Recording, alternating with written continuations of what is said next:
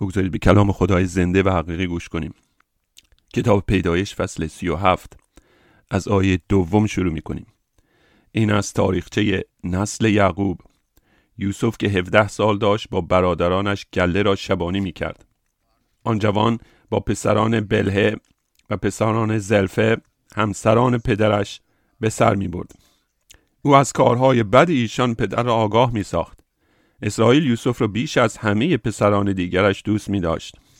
زیرا پسر ایام پیری او بود و برایش پیر، پیراهنی فاخر تهیه کرد. اما چون برادران یوسف می دیدند پدرش او را بیش از همه برادرانش دوست می دارد از یوسف نفرت داشتند و نمی توانستند با او به سلامتی سخن گویند و اما یوسف خوابی دید و چون آن را برای برادرانش باز گفت نفرت آنان از او فزونی گرفت. او به برادرانش گفت به خوابی که دیدم گوش فرا دهید. اینک ما در مزرعه بافه ها می بستیم که ناگاه بافه من برپا شده ایستاد و بافه های شما بر بافه من گرد آمده در برابر آن تعظیم کردند. برادرانش گفتند آیا به راستی بر ما پادشاهی خواهی کرد و آیا حقیقتا بر ما فرمان خواهی راند؟ پس به سبب خوابها و سخنانش از او بیشتر نفرت داشتند.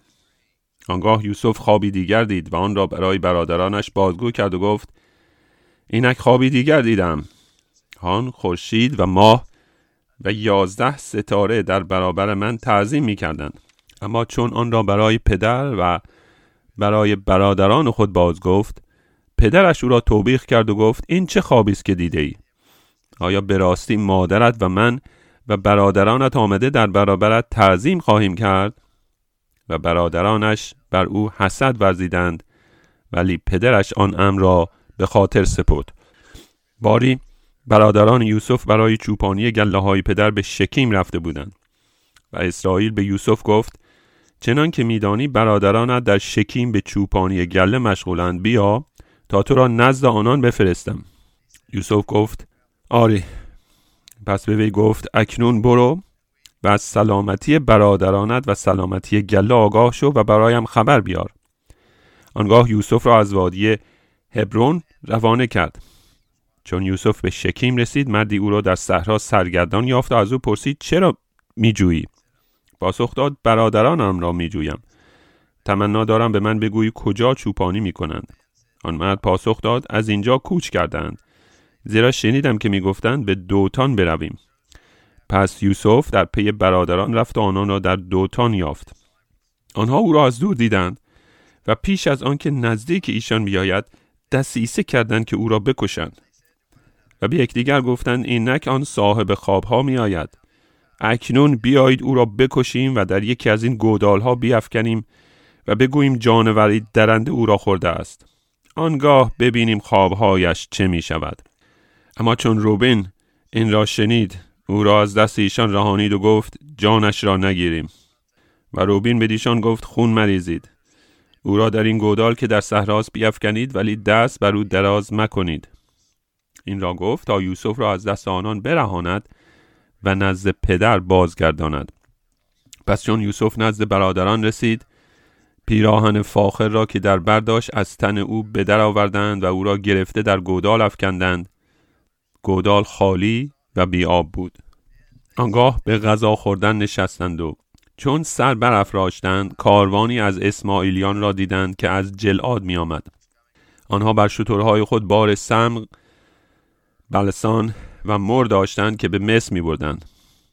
یهودا به برادران گفت از کشتن برادرمان و کتمان خون او چه سود بیایی تا او را به دست اسماعیلیان بفروشیم و دستمان را بر او دراز نکنیم زیرا او برادر ما و گوشت تن ماست. برادرانش پذیرفتند. پس چون بازرگانان مدیانی میگذاشتند برادران یوسف او را کشیده از گودال برآوردند و به 20 پاره نقره به اسماعیلیان فروختند. ایشان نیز او را به مصر بردند. چون روبین به گودال بازگشت و دید که یوسف در گودال نیست جامعه خیش را چاک زد و نزد برادران بازگشت و گفت پسرک آنجا نیست. حال من کجا بروم؟ پس بیراهن یوسف را گرفته بز نری را سر بریدند و ردا را در خونش فرو بردند و پیراهن فاخر را فرستاده به پدر رسانیدند و گفتند این را یافته ایم. تشخیص بده که آیا ردای پسرت هست یا نه. یعقوب پیراهن را شناخت و گفت ردای پسرم است. جانوری درنده او را خورده است. به یقین یوسف دریده شده است. انگاه یعقوب جامه بر تن چاک زد پلاس در بر کرد و روزهای بسیار برای پسرش سوگواری کرد.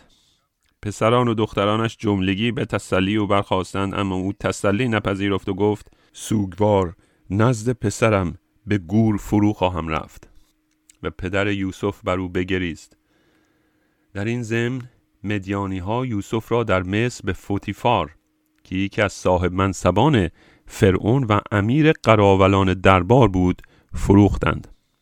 اکنون به آخرین بخش کتاب پیدایش می رسیم هر یک از این ها یا هر یکی از این بخش ها یک موضوع خاصی داره. موضوعی رو این بخش توصیف می‌کنه برای ما.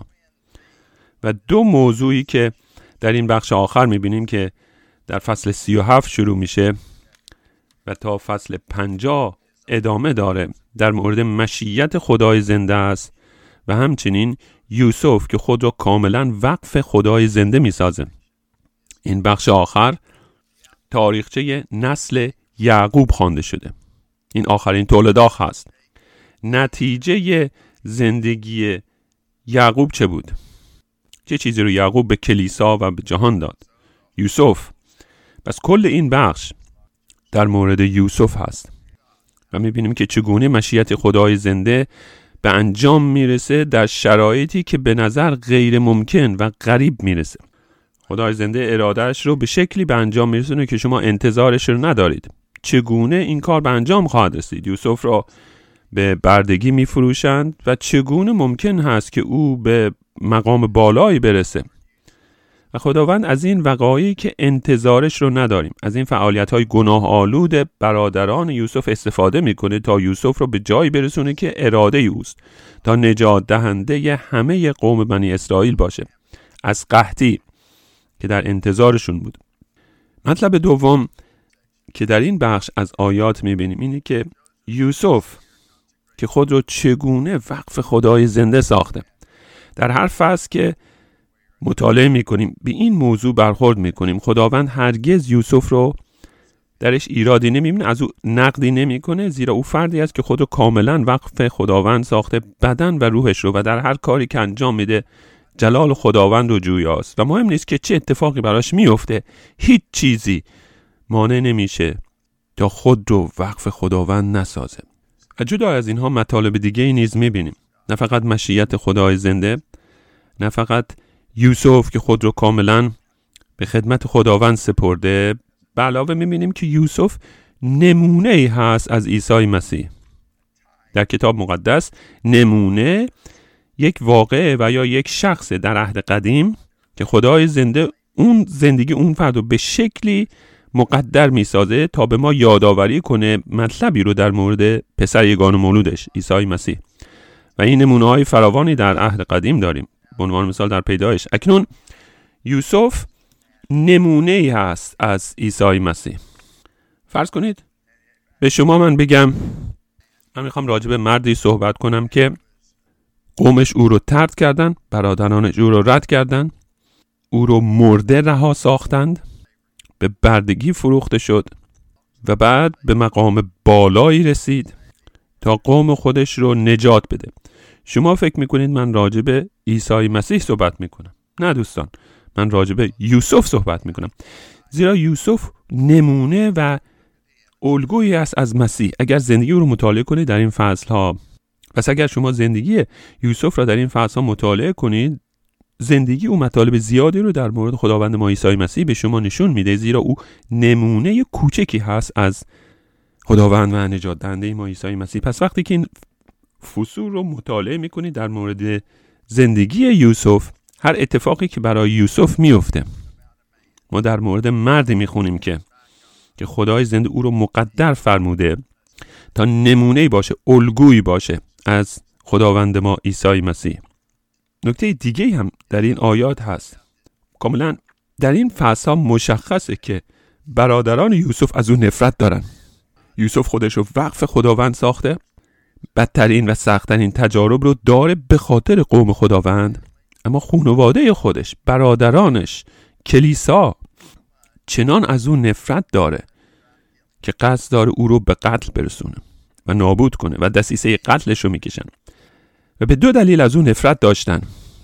اولا یعقوب او رو به شکل خاصی دوست می داشت نسبت به دیگر برادرانش. دو مرتبه در اینجا به ما گفته شده که یوسف فرزند عزیز پدرش است و این باعث شده بود که دیگر برادران حسادت داشته باشند و از اون نفرت پیدا کنند. والدین باید از این مطلب درس بگیرن اگر شما یکی از بچه ها رو بر دیگری ترجیح دهید این باعث تلخی در خانواده میشه باعث حسادت میشه و باعث دشمنی میشه در بین اون فرزندان شما من به عنوان یک کودک چون این تجربه ای داشتم من می‌دونستم که پدر و مادرم چهار تا خواهر من رو بیش از من دوست داشتن. زیرا من کسی بودم که همیشه تنبیه می شدم و اونا هرگز تنبیه نشدن. پس هرگز این محبت خاص رو به یک فرد در خانواده نسبت به دیگر افراد خانواده ندید. یک بچه رو عزیزتر از دیگران نسازی. زیرا این باعث نفرت در خانواده میشه در بین فرزندان. علت دیگه ای که از اون نفرت داشتند رویاهایی بود که یوسف می‌دید. یوسف اونها می‌گفت چه خوابی دیده و چه رویایی دیده و اونها نمی‌تونستند این رو قبول کنن. در رویای اول یوسف ها میگه من بافاهایی رو دیدم که تعلق داشت به شما و اونها در برابر بافاهایی که من جمع کرده بودم در مزرعه تعظیم کردن خم شدند. و در رویای دیگه دیدم خورشید و ماه و یازده ستاره در برابر من تعظیم می‌کنند. و برادران از این رویاها نفرت داشتند البته کسانی هستند که یوسف رو نقد می‌کنن. این مفسرین میگن یوسف یک فرد مغروری هست که میاد نزد برادرانش افتخار می‌کنه و اتفاقایی که براش میفته به اینها میگه و افتخار می‌کنه و به اونها میگه شما باید در برابر من تعظیم کنید. و کسانی که چنین تفسیری رو ارائه می‌کنن والدینی هستن که بسیار مغرورن که فکر می‌کنن نمی‌تونن مطلبی رو از فرزندانشون یاد بگیرن. این چنین تفسیری کاملا اشتباهه. زیرا وقتی که کتاب مقدس رو مطالعه می‌کنید هیچ مطلبی نیست. در کل این بخشا هیچ مطلبی نیست که باعث بشه شما بپذیرید که یوسف این رویاها رو به, به برادرانش گفت تا خود رو بزرگ جلوه بده و اونها در برابرش خود رو خار بشمارند. یوسف به هیچ شکل در اینجا بزرگ نمایی و خودنمایی نمی‌کنه. و اگر چنین مطلبی رو بخونیم در کلام خداوند نیست. یوسف فردی هست که مطالبی رو به برادرانش میگه که حقیقت داره. این برادران هستند که کلام خدا رو رد می‌کنن. این برادران یوسف هستند که کلام خداوند رو رد می‌کنن. زیرا یوسف یک پیامبر راستین هست و کاری که یک پیامبر می‌کنه چه هست؟ پیامبر آنچه را که در رویا خداوند بدو داده به قومش بیان می‌کنه. یوسف صرفا وظیفش را انجام می‌داد. خداوند در رویا نزد او اومده بود و حقایق رو به او آشکار ساخته بود در مورد آینده خانوادش و اینکه چگونه خداوند از یوسف استفاده می‌کنه تا خانوادش رو نجات بده. و یوسف به عنوان یک پیامبر راستین کلام خداوند رو به برادرانش و خواهرانش بیان می‌کرد. و چنان که خداوند ما گفت یک پیامبر در نزد قوم خودش حرمتی نداره و اونا قدر او رو ندونستند. کلامی رو که می‌گفت بهش علاقه نداشتند و بسیار مغرور بودند و خودخواه بودند که فکر می‌کردن می‌تونیم اون رو بکشیم و تو یک گودال بیاندازیم و بعد ببینیم چگونه می‌خواد این خوابهاشو به واقعیت برسونه. و این کار هولناکیه که ما در برابر کلام خداوند به این شکل ایستادگی کنیم. بذارید او رو بکشیم و به چاه بیاندازیم و بعد ببینیم چگونه می‌تونه رویاهاشو به انجام برسونه. بله خواهیم دید که او چگونه رویاهای او تماما به حقیقت میپیونده. پس دوست عزیز هرگز در برابر مکاشفه خداوند که به شما می‌رسه مقاومت نکنید. وقتی که واعظ کلام انجی رو بیان می‌کنه به او گوش بدید. سعی نکنید کلام او رو رد کنید از او فرار کنید. و بدون شک کلام خداوند رو که وعظ میشه رد نکنید. و اگر در حقیقت این کلام خداونده آنچه را که از شما می‌خواد انجام بدید به آنچه میگه ایمان داشته باشید. حالا ببینیم این رویاها چه معنایی داشت. رویای اول در مورد مزرعه بود و اون بافه های گندم یا جو که در برابر بافه های یوسف خم میشه و تعظیم می‌کنه. معنای اون این است که یوسف کسی هست که برکات عهد فیض رو به بنی اسرائیل میرسونه وقتی که اونا در شرایط سختی هستند. یعنی یوسف برای اونها فراهم می‌کنه. و این دقیقا به حقیقت پیوست. یوسف بدل به کسی شد که شخص دوم مصر بود و تمام نیازهای قوم بنی اسرائیل رو فراهم کرد. و اگر یوسف نبود همه اونها از گرسنگی میمردند. پس بیاد داشته باشین یوسف نمونه هست از خداوند ما عیسی مسیح. پس در رویای اول یوسف به اونها میگه خداوند مرا مسئول ساخته برای رفاه شما برای نجات شما تا برای شما فراهم کنم وقتی که شرایطتون سخت شد به قحطی افتاد تا شما را از مرگ رهایی بدم. رویای دوم در آیه 9 هست و چنین می‌خونیم. آنگاه یوسف خوابی دیگر دید و آن را برای برادرانش بازگو کرد و گفت اینک خوابی دیگر دیدم. هان خورشید و ماه و یازده ستاره در برابر من تعظیم می‌کردند. و اما چون آن را برای پدر و برای برادران خود باز گفت پدرش او را توبیخ کرد. و دلیلی نداشت تا پدرش او را توبیخ کنه مگر اینکه به خاطر غرورش. و پدرش گفت این چه خوابی است که دیده ای آیا به راستی مادرت و من و برادرانت آمده در برابرت تعظیم خواهیم کرد؟ یوسف داره در این رویاش به اونها میگه شیوهی که اونها قرار برکات عهد خداوند رو دریافت کنند و از مرگ و قحطی و بردگی در امان بمونند از طریق اینه که به اقتدار یوسف تسلیم بشن. یوسف که نمونه ای هست از خداوند ما عیسی مسیح. یوسف کسی است که رستگاری به اونها میاره. اونها رو از مرگ و قحطی نجات میده. اما برای اینکه این برکات رو شما دریافت کنید با در برابر اقتدار مطلق من تسلیم کنید اقتداری که خداوند به من داده. عنوان نمونه ای از مسیح. باید تسلیم من بشید. و تشخیص بدید که شما باید از من اطاعت کنید. می‌بینید یوسف افتخار نمی‌کنه. اینها رو از خودش در نیاورده. اینها رویاهایی است که خداوند به دو داده و او به او به برادرانش اعلام می‌کنه اما برادرانش از او نفرت پیدا می‌کنن. بر او حسد میورزند. حال بگذارید به تعدادی از این افراد فکر کنیم. یکی از اونها روبن هست. برادران از یوسف نفرت دارن و قصد دارن او رو به قتل برسونن تا دیگه نتونه جلوی ما بزرگ نمایی کنه. بیایید او رو بکشیم تا محبت پدر به ما برسه. دوستان عزیز کسانی که قصد قتل او رو دارن کلیسای خداوند هست در عهد قدیم. اینها برادران یوسف و کلیسای خداوند هستند که می‌خوان تنها کسی که می‌تونه اونها رو از مرگ و قحطی نجات بده به قتل برسونن و دسیسه قتل او رو کشیدن. و بعد روبن که برادر بزرگتر هست میاد و میگه نه او رو به قتل نرسونید. بذارید او رو تو یک گودالی بیاندازیم و بعد بیایم او رو به شکل برده بفروشیم. زیرا هدف روبن این هست که بعدا بازگرده و او رو از اون گودال بیرون بیاره و مانع قتل او بشه. ممکنه بپرسید به چه علت این جزئیات کوچیک در اینجا به ما داده شده؟ که روبن یکی از اون برادران هست که میگه یوسف رو به قتل نرسونیم بلکه او رو در گودالی بیاندازیم تا بعدا بره و او رو از اون گودال بیرون بیاره و برسونه دست پدرش. به چه علت این واقعه ثبت شده.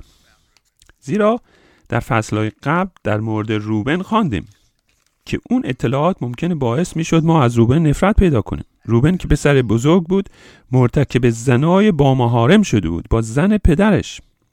وقتی که شما اون واقعه رو در فصل قبلی پیدایش می‌خونید اکنون ممکنه فکر کنید که روبن هیچ ارزشی نداره. این فردیه که با زن پدرش همخوابه میشه و زنای مهارم می‌کنه. این چه ارزشی خواهد داشت؟ این چه کار نیکی از او ممکنه صورت بگیره؟ و اکنون این واقعی دوم ما گفته شده. تا به ما نشون بده که روبن که در یک لحظه این ضعف بزرگ رو داشت و این شرارت بزرگ رو انجام داد. در حقیقت کسی است که وجدانش بیداره وجدانش زنده است و قصد داره برادر کوچکترش رو از مرگ نجات بده. یک درس عملی به ما میده. هرگز اجازه ندید. وقتی که شما یک مرد یا زن مسیحی واقعی رو می‌بینید که این فرد در یک شرایطی یک کار شریر رو انجام میده اجازه ندید تا اون یک کار شریرش باعث بشه شما کل زندگی او رو زیر سوال ببرید و به خاطر اون یک گناه اون فرد و یک فرد بی ارزشی بشمارید و یا یک ریاکار مسیحی بدونید. مرتکب یک گناه شد. روبن یک فرد خداپرست هست کسی که وجدان زنده و بیداری داره. هرچند که گناه بسیار شریری انجام داد. اما کارهای نیک زیادی هم انجام داد. و کارهای پارسایانه نیز از او به انجام رسید. پس فراموش نمی کنیم که حتی مردان خداپرست نیز ممکنه سقوط کنند و به گناه بیفتند. نمونه بزرگش داوود نبی هست که خداوند او رو بسیار دوست می داشت که یک زناکار و قاتل از کار در اومد. پس در این اطلاعات کوچکی که در اینجا به ما داده شده در فصل سی و هفت پیدایش این جزئیات به ما کمک می‌کنه تا دریابیم که روبن به اون بدی که فکر می‌کردیم نبود. نام دیگه نیز در اینجا ازش یاد شده یهودا. یهودایی که از پسران یعقوب هست که نقشه دیگه ای داره. ببینید چه میگه. آیه 26 از کشتن برادرانمان و کتمان خون او چه سود؟ بیایید او را به اسماعیلیان بفروشیم و دستمان را بر او دراز نکنیم زیرا او برادر ما و گوشت تن ماست. یهودا میگه این برادر خودمون هست از خون خودمون هست او رو به قطع نرسونیم بلکه او رو به بردگی بفروشیم. از این کلامی ریاکارانه تر وجود داره. یهوداست که به این شکل میگه این برادر ماست. برادر عزیزمون رو اذیت نکنیم. بیا او رو توی گودال بیاندازیم و بعد او رو به بردگی بفروشیم. یهودا چه کسی است؟ یکی از اجداد بزرگ خداوند ما عیسی مسیح هست. در مورد یهودا هیچ مطلب خوبی گفته نشده. و او کسی است که یکی از اجداد خداوند ما عیسی مسیح هست. و اگر شما شجر نامه خداوند ما رو عیسی مسیح رو در انجیل متا و لوقا بخونید. اسامی که در اونجا می‌بینید اسامی گناهکاران هست. یکی از اجداد او یک زن فاحشه است. افراد شریر دیگه ای نیست نامشون در اون شجرانام اومده. به چه, به چه دلیل؟ تا به ما تعلیم بده و یاد بده که مسیح به اینجا اومد تا گمگشتگان رو نجات بده. او نزد پارسایان نیومد بلکه نزد گناهکاران تا اونها را به توبه بخونه و هیچ شرمی نداشت تا خود با گناهکاران یکی بدونه تا ما رو نزد خودش بیاره. شخص دیگه که در این فصل می‌خونیم یعقوب هست. یعقوب یکی از پاتریاک های بزرگ هست در عهد قدیم. ببینید در مورد یعقوب چه گفته شده. وقتی که یوسف خوابش رو میگه در مورد ستارگان و ماه و خورشید که در برابر او تعظیم می‌کنن. یعقوب بسیار ناراحت میشه. آیه ده اما چون آن را برای پدر و برادران خود گفت پدرش او را توبیخ کرد گفت این چه خوابی است که دیده ای آیا به راستی مادرت و من و برادرانت آمده در برابرت تعظیم خواهیم کرد؟ چگونه جرأت می‌کنی چون این حرفی رو به من بزنی؟ من پدر تو هستم. و برادرانش بر او حسد ورزیدند ولی پدرش آن امر را به خاطر سپرد. یعقوب نمی‌خواد باور کنه اونچه را که از دهان یوسف شنید. با خودش میگه ممکنه این حقیقت داشته باشه و در موردش فکر می‌کنه اون رو به خاطر سپرد. پس برادران یوسف رو به اون گودال میاندازن و به ما گفته شده که در اون گودال آب نبود. گودالی که خالی و بی آب بود و کسی که در اونجاست در وسط بیابان در ته اون گودال و آبی نیست. بعد از مدت کوتاهی شما در اون بیابان در ته گودال خواهی مرد. برادران نقشه دیگه می‌کشن تا او رو به بردگی بفروشن. کاروانی است از اسماعیلیان و میدیان که به سوی مصر در حرکتن. و اونا میگن بذار او رو بفروشیم و کمی پول به جیب بزنیم. سپس نقشه هم می‌کشن. میگن بذارید به پدرمون چنین میگیم. اون پیراهن فاخر یوسف رو می‌گیرن. اونو در خون بز فرو می‌برند خونالودش می‌کنن و با خود میگن این رو می‌بریم نزد پدر. و میگیم ای پدر ما این لباس رو در بیابان پیدا کردیم. به نظر می‌رسیم اون پیراهن فاخری است که تو برای یوسف تهیه کردی. آیا واقعا چنین هست؟ و یعقوب هم به اون پیراهن نگاه می‌کنه و میگه بله این پیراهن یوسف هست. اما برادرانش ذره هم اهمیت نمی‌دادن که پدرشون به چه مصیبتی دچار خواهد شد وقتی که دریابه فرزند عزیزش را از دست داده. اون برادران ذره هم اهمیت نمی‌دادن که این اطلاعات ممکنه او رو به قطع برسونه.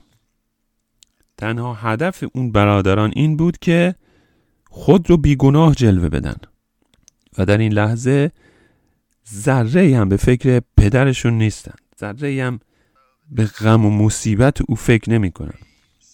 پس یعقوب به مدت طولانی اندوهباره تسلی نمیپذیره پلاس به تن می‌کنه و سوگواری می‌کنه به خاطر پسر محبوبش و هیچ کس نمی‌تونه اون رو تسلی بده. پسران یعقوب میگن احتمالا یک ایوان وحشی پسرت رو پاره کرده و از بین برده. و یوسف کیست؟ یوسف پسر محبوب یعقوب هست. و این خبر چه؟ عذابی به او میرسون. مثل یک دشنه است بر قلب یعقوب. و چه اندوهی به دل او سرازیر می‌کنه. با خودش میگه دیگه من روی شادی رو در این جهان نمی‌بینم. سوگوار نزد پسرم به گور فرو خواهم رفت. و پدر یوسف بر او گریست. اندوه یعقوب بسیار زیاد است. اما به چه علت؟ به چه علت سوگواره و تسلی نمیپذیره؟ به این علت که یعقوب رویای یوسف رو به یاد آورد و دریافت که یک فردی که قرار بود خانواده ما رو از قحطی و مرگ نجات بده اکنون مرده است. اون نجات دهنده ای که خواهد اومد. اکنون مرده. و به این علت که تسلی نمیابه اکنون چه باید کرد؟ پس یعقوب تسلی نمیپذیره. و دوست عزیز زمانی است در زندگی ما مسیحیان که ما چنین تجارب تلخی داریم. اتفاقاتی در زندگی ممکنه برای ما بیفته که باعث بشه مثل یعقوب اندوهبار بشیم و کسی قادر نباشه ما رو تسلی بده. اما اگر چنین باشه این نشونه ای نیست که اون فرد ایماندار ضعیفی است. بلکه باید بپذیریم که گاهی خداوند چنان مصیبت های اندوهباری رو به ما میده که تحملش برای ما ممکنه سخت باشه. بذارید ببینیم جان کلوین در مورد یعقوب و سوگواریش برای یوسف چه میگه. این تفسیر جان کلوین هست در مورد یعقوب و این واقعه. یعقوب که یک مرد قدرتمنده می‌خونیم که با خداوند کشتی گرفت و مجاهده نمود و خداوند با او صحبت کرد. مردی که قدرت داره. یعقوب فرد ضعیفی نیست در کل زندگیش فرد قدرتمندیه و اکنون این واقع براش روی میده و چنین بر زمین می‌خوره. جان کلوین چنین میگه. اون یعقوب قدرتمند کجاست؟ همان یعقوبی که با خداوند در مجاهده پیروز شد و بر او چیره شد. در اینجا درس های زیادی است از صبر و بردباری. وقتی که به مصیبت و سوگباری چنین مرد قدرتمندی برمیخوریم در میابیم که هیچ کس چنین توانایی نداره که قادر به تحمل مصیبت باشه و اندوهبار نگرده علاوه این واقعه ثبت شده برای مسیحیانی که سربازان صلیب بودند و سالها قدرتمند برای صلیب ایستادند. دریابند که اونها نیز مثل سربازان جوان با کوچکترین حمله به زمین خواهند خورد. و کیست در میان ما که ترس نداشته باشه؟ وقتی که می‌بینیم یعقوب با تمام قدرتی که خداوند بهش داده چنین به زمین می‌خوره. پس این درسی برای ما مسیحیان هم هست. هیچ کس مسون از این مصیبت ها نیست. کلوین در مورد یعقوب می نویسه اون فردی است که در طول زندگیش یوغ خداوند رو بردبارانه به دوش کشید. اما اکنون داره مثل یک حیوان زخم خورده لگد میپرانه و قصد داره یوغ رو از دوش خود به زمین بیاندازه. و دست از بردباری کشیده و خود رو به سوگواری زیادی سپرده. و ما نیز مسون از این ضعف و ناتوانی نیستیم مگر اینکه خداوند با روح و کلامش در دل ما نورش رو بتابانه تا این تاریکی سوگواری رو از میان ببره. اگر این واقع برای یعقوب روی داد برای شما نیز می‌تونه روی بده. فکر نکنید شما فرای این هستید که اندوهبار و سوگوار نگردید. اگر به ایمان ابراهیم فکر کنیم می‌بینیم ایمان او بسیار قویتر از یعقوب هست. ایمان ابراهیم بسیار قویتر از ایمان یعقوب بود. خداوند به ابراهیم گفت پسرت اسحاق قرار برکات رستگاری به تمام قومهای زمین برسونه اما می‌خوایم اون فرزند محبوبت رو برداری به بالای کوه موریا ببری و در اونجا اون رو قربانی سازیم. ابراهیم چه کرد؟ اون پسرش رو که نوجوان بود همراه خود برداشت. تعدادی چوب و هیزم و یک چاقوی قربانی برداشت و چیزی تا آتش رو فراهم کنه و شروع می‌کنه حرکت کردن به سوی کوه موریا. مدت سه روز در حرکته دوستان شاد با او دیدار کردن و گفتن ابراهیم به کجا میری؟ ابراهیم گفت که من و اسحاق به بالای کوه موریا میریم تا قربانی برای خداوند انجام دهیم. و بعد باز میگردیم از کوه. می‌بینید اطمینان داشت که اگر حتی پسرش رو قربانی سازه خدای زنده او رو از مردگان رستاقیز خواهد داد و دوباره با هم از کوه پایین خواهد آمد. اما خداوند برای او بره فراهم می‌کنه به جای اسحاق اما در کل این آزمون بسیار سخت ابراهیم در ایمانش ذره هم تزلزل نشون نداد. دچار سوگواری نشد. دچار تردید نشد. با خودش فکر نکرد چگونه ممکنه من پسرم رو قربانی کنم و بعد مسیحای موعود از او به این جهان بیاد. شرایط طبیعی برای او غیر ممکن بود. من قرار پسرم رو بر بالای کوه موریا قربانی کنم. حالا چگونه از او نسلی خواهد آمد؟ مسیحا چگونه از او به جان خواهد آمد؟ اینا موزلاتی بود که در ذهن ابراهیم بود. و هرچند که نمی‌دونست خداوند چگونه مشیتش رو به انجام میرسونه اما در ایمانش و در اطاعت از کلام خداوند تردیدی به دل راه نداد. او به کلام خدای زنده ایمان داشت و کاری رو که خداوند از او خواسته بود انجام داد. و این ایمان برای او پارسایی محسوب شد. اما یعقوب ایمان قوی مثل ابراهیم نداره. می‌بینیم وقتی که پسرش رو از دست میده و خبر مرگش رو میشنوه. دچار سوگواری شدیدی میشه. پس این روایتی که می‌خونیم مطالب بسیار مهمی برای ما داره. به رویاهای یوسف فکر کردیم. به حسادت برادران یوسف فکر کردیم. اما اگر به هدف یوسف در کل این روایت فکر کنید هدف یوسف واقعا چه بود؟ هدف اون نجات برادرانش بود.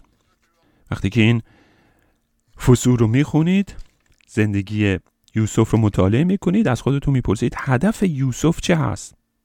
پاسخ این هدف یوسف اینه که برادرانش واقعا نجات پیدا کنن تحول روحانی رو تجربه کنن از گناهانشون توبه کنن و ایمان بیارن. برادران قصد قتل او رو دارند پشت سرش بد میگن دسیسه می‌کشن او رو به بردگی میفروشن و در قبال تمام این خصومت ها و دشمنی هایی که برادرانش به یوسف نشون میدن؟ در طول این مدت هدف یوسف اینه که اونها رو نجات بده.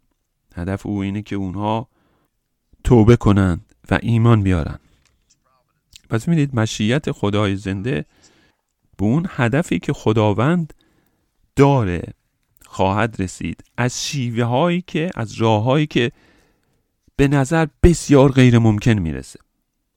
بسیار غریب هست. خداوند حتی از شرارت انسان ها استفاده می‌کنه تا اهداف خودش رو به کمال برسونه. برای اینکه مطلب رو درست درک کنیم به اعمال رسولان نگاه می‌کنیم. فصل پنجم. بگذارید از فصل چهار شروع کنیم. فصل چهار اعمال رسولان آیه 23 در مورد رسولان خداوند هست. و چون رهایی یافتند نزد رفقای خود رفتند و ایشان را از آنچه رؤسای کاهنان و مشایخ بدیشان گفته بودند مطلع ساختند.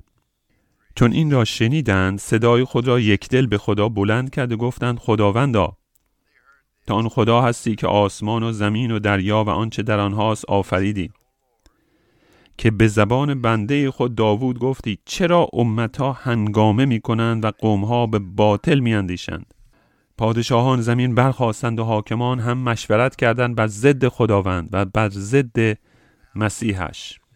این مزمور دوم هست که نقل قول کردند آیه 27 زیرا که به راستی بر ضد فرزند قدوس تو عیسی که او را مس کردی هرودوس و پنتوس پیلاتوس با امتها و قومهای اسرائیل با هم جمع شدند.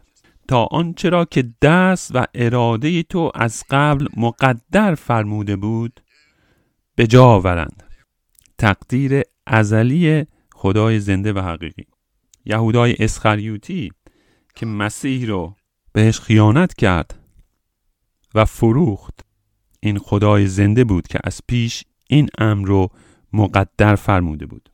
یهودیان که مسیح رو محاکمه می کردند به غیر به شکل کاملا غیر عادلانه ای این کارشون کاری بود که خدای زنده مقدر داشته بود.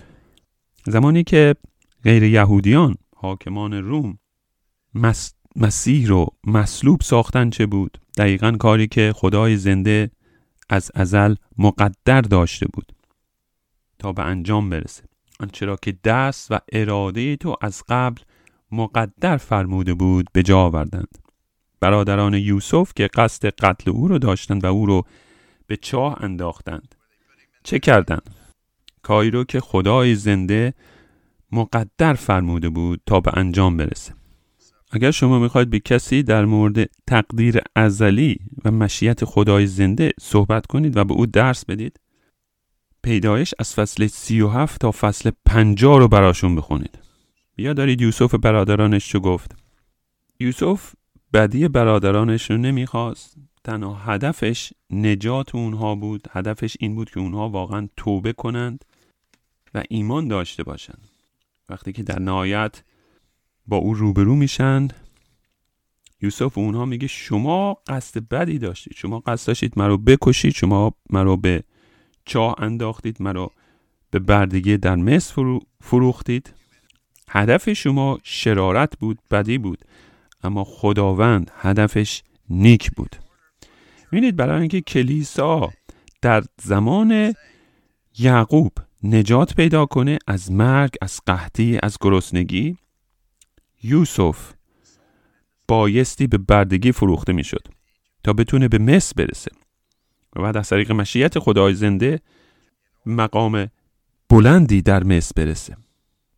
برای اینکه قوم خداوند در اون زمان در زمان یوسف از مرگ در امان بمونند. چه چیزی ضرورت داشت؟ یوسف بایستی خار و حقیر می‌شد. او رو به یک چاه انداختند که درش هیچ آبی نبود. افول کرد نزول کرد. تا اسماعیلیان بیان و او رو بخرن و به مصر ببرن زیرا بایستی به جلال نیز برسه. بایستی یوسف به مقام بالایی می‌رسید. مقام دوم در دربار مصر. بدین منظور که کلیسا نجات پیدا کنه در عهد قدیم.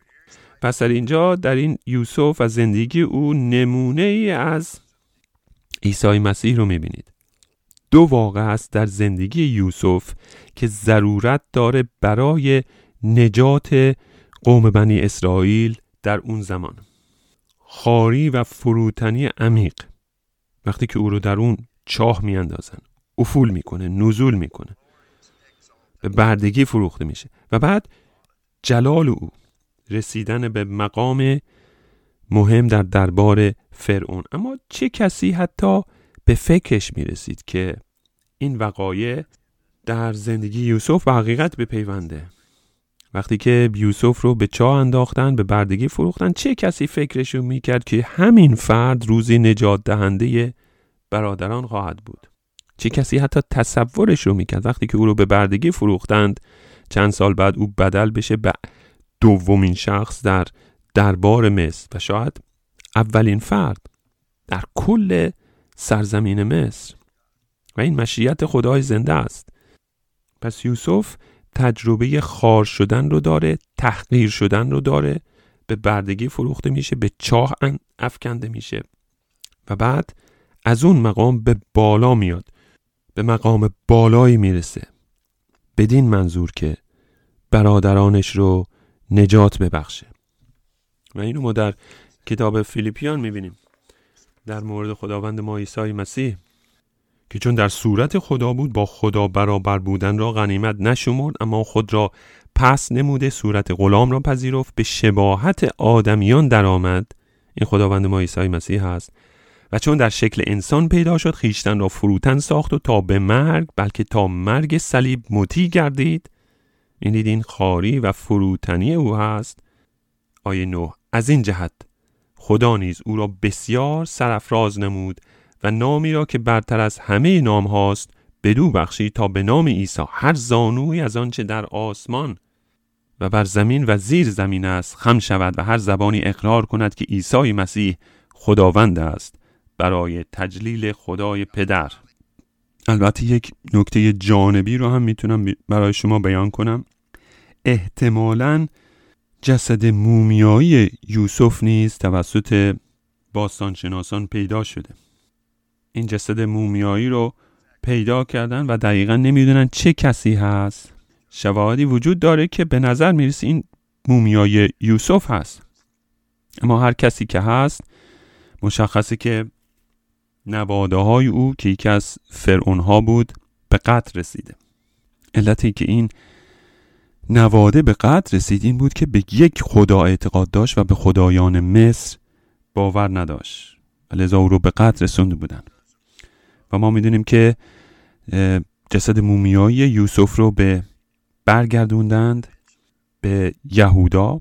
اما می‌دونیم که مصر بعدا اون ناحیه رو تحت کنترل خودش می‌گیره و به احتمال زیاد جسد مومیایی این فرعون رو باز میگردونن به مصر.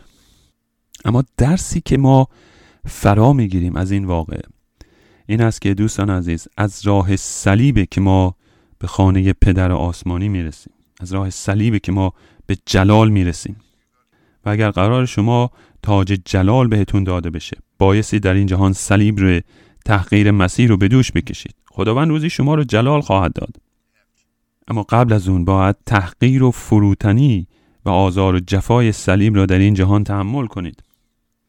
اکنون به جهان نگاه کنید که با کلیسای مسیح چه می‌کنه. و به ویژه این جهان راجب شمای مسیحی چه میگه؟ چگونه شما رو تحقیر می‌کنه و خار میشماره و هیچ میانگاره؟ این جهان از مسیحیان نفرت داره. به ویژه از کلوینی ها و شما رو تحقیر می‌کنه خار می‌کنه و هر نوع شرارتی رو در مورد شمای مسیحی بر زبان میاره. شما رو تحقیر می‌کنه و حرمت شما رو زیر سوال می‌بره. و شما باید اینها رو تحمل کنید و تجربه کنید تا به جلال برسید. و تاج جلال به شما برسه. راه رسیدن به خانه پدر آسمانی و جلال از راه صلیب هست و از راه تحقیر شدن و خار شدن در این جهان.